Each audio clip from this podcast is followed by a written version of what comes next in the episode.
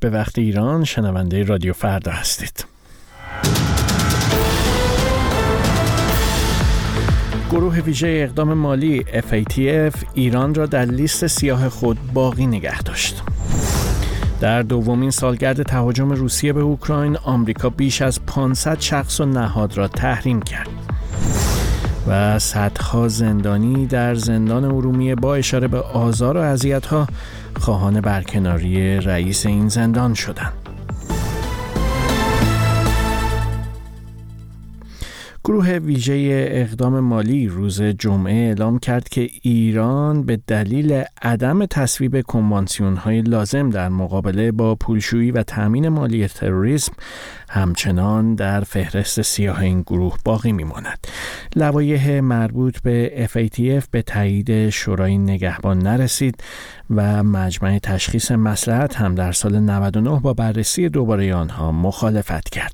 مخالفان گفتند در صورت تصویب این لوایح کمک های مالی جمهوری اسلامی به گروه های نیابتی مانند حزب الله با مشکل مواجه خواهد شد. FATF همچنین اعلام کرد که امارات متحده عربی از فهرست خاکستری این نهاد بین المللی خارج شد.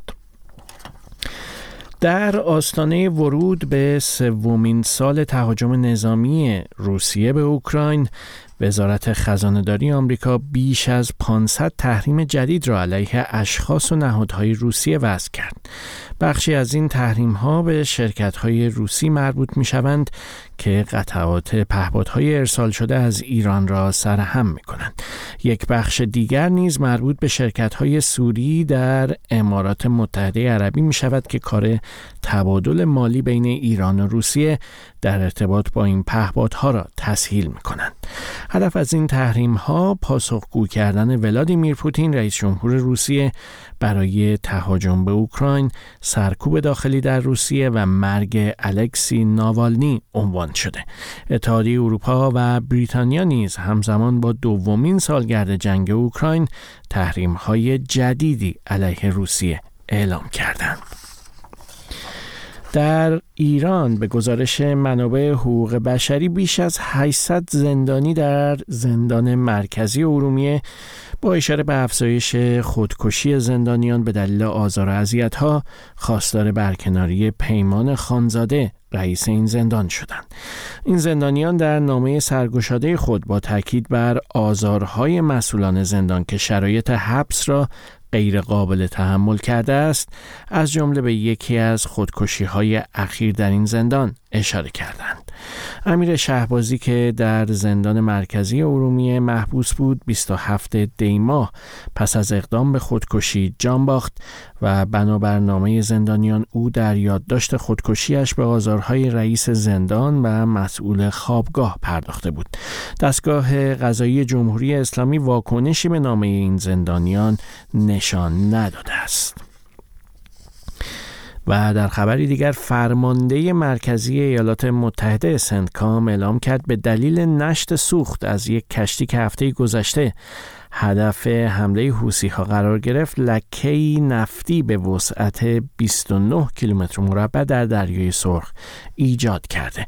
همچنین به گفته سندکام محموله این کشتی که بیش از چهل هزار تن کوده است در حال سرازیر شدن به دریاست.